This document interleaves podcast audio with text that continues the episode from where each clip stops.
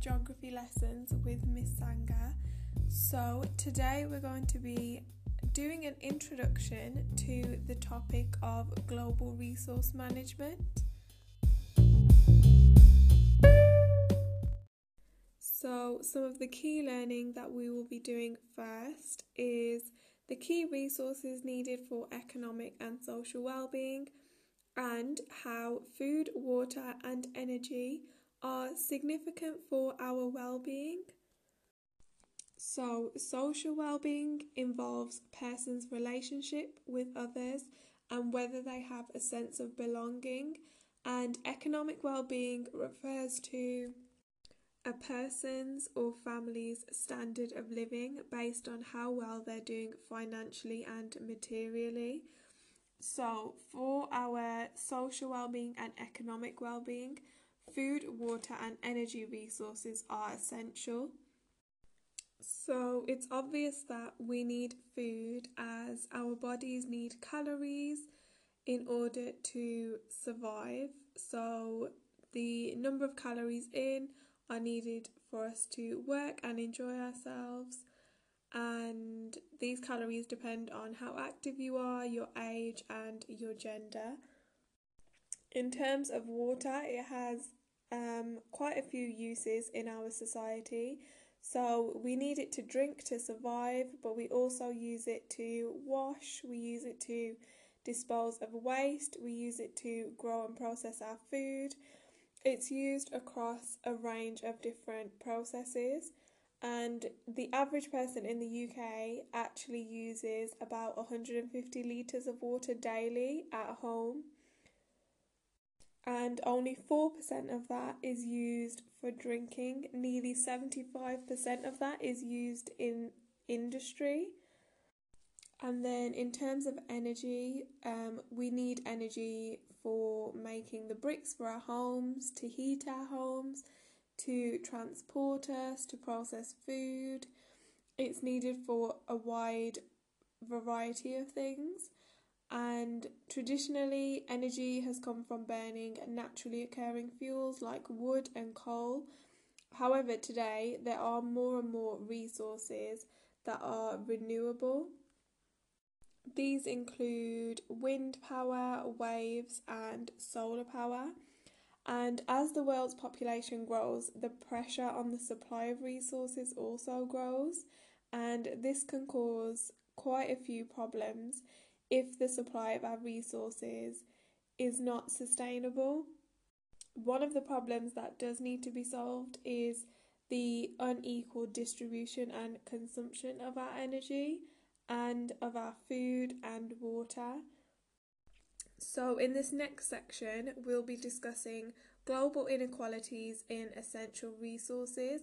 And the key learning is about global inequalities in food, global inequalities in water, global inequalities in energy, and the growing demand for essential resources.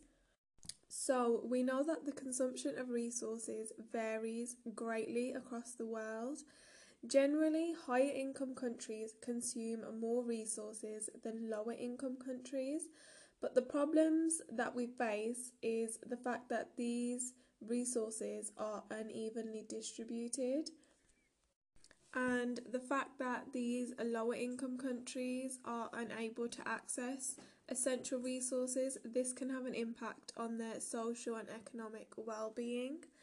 So, what are the global inequalities in the supply and consumption of food?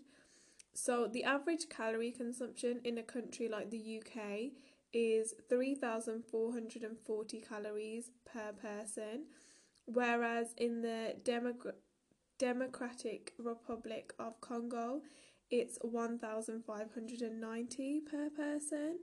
And there does seem to be some correlation between the areas of greatest population growth and the areas that have the highest levels of undernourishment. So, what about the global inequalities in the supply and consumption of water?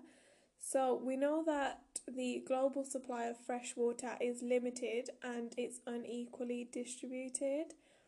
Um, the average um, water footprint is Globally, is 3,287 litres per person. In the USA, this is 7,786 litres per person, whereas in the Democratic Republic of Congo, it's just 1,500 litres per person per day. So, some countries may have water, but they may not have the money to access the water, such as Sudan. This is known as economic water scarcity, whereas other countries may not have as much water due to the physical conditions, such as climate. Um, for example, this is Saudi Arabia, and this is physical water scarcity. And then, in terms of the global inequalities in the supply and consumption of energy, the richest 1 billion people in the world actually consume 50% of the world's energy, while the poorest 1 billion only consume around 4% of the world's energy. So, the demand for these essential resources is growing because over time we are developing new processes and new products and we're changing our way of life. The less um, economically developed areas are developing industrially and economically, so their demand for resources has grown too.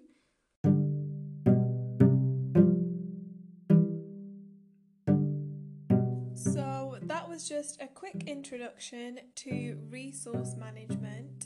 And in the next podcast episode, we will be discussing a specific case study of resources in the UK. So, thank you so much for listening, and I hope you stay tuned and listen to our case study of the UK next time.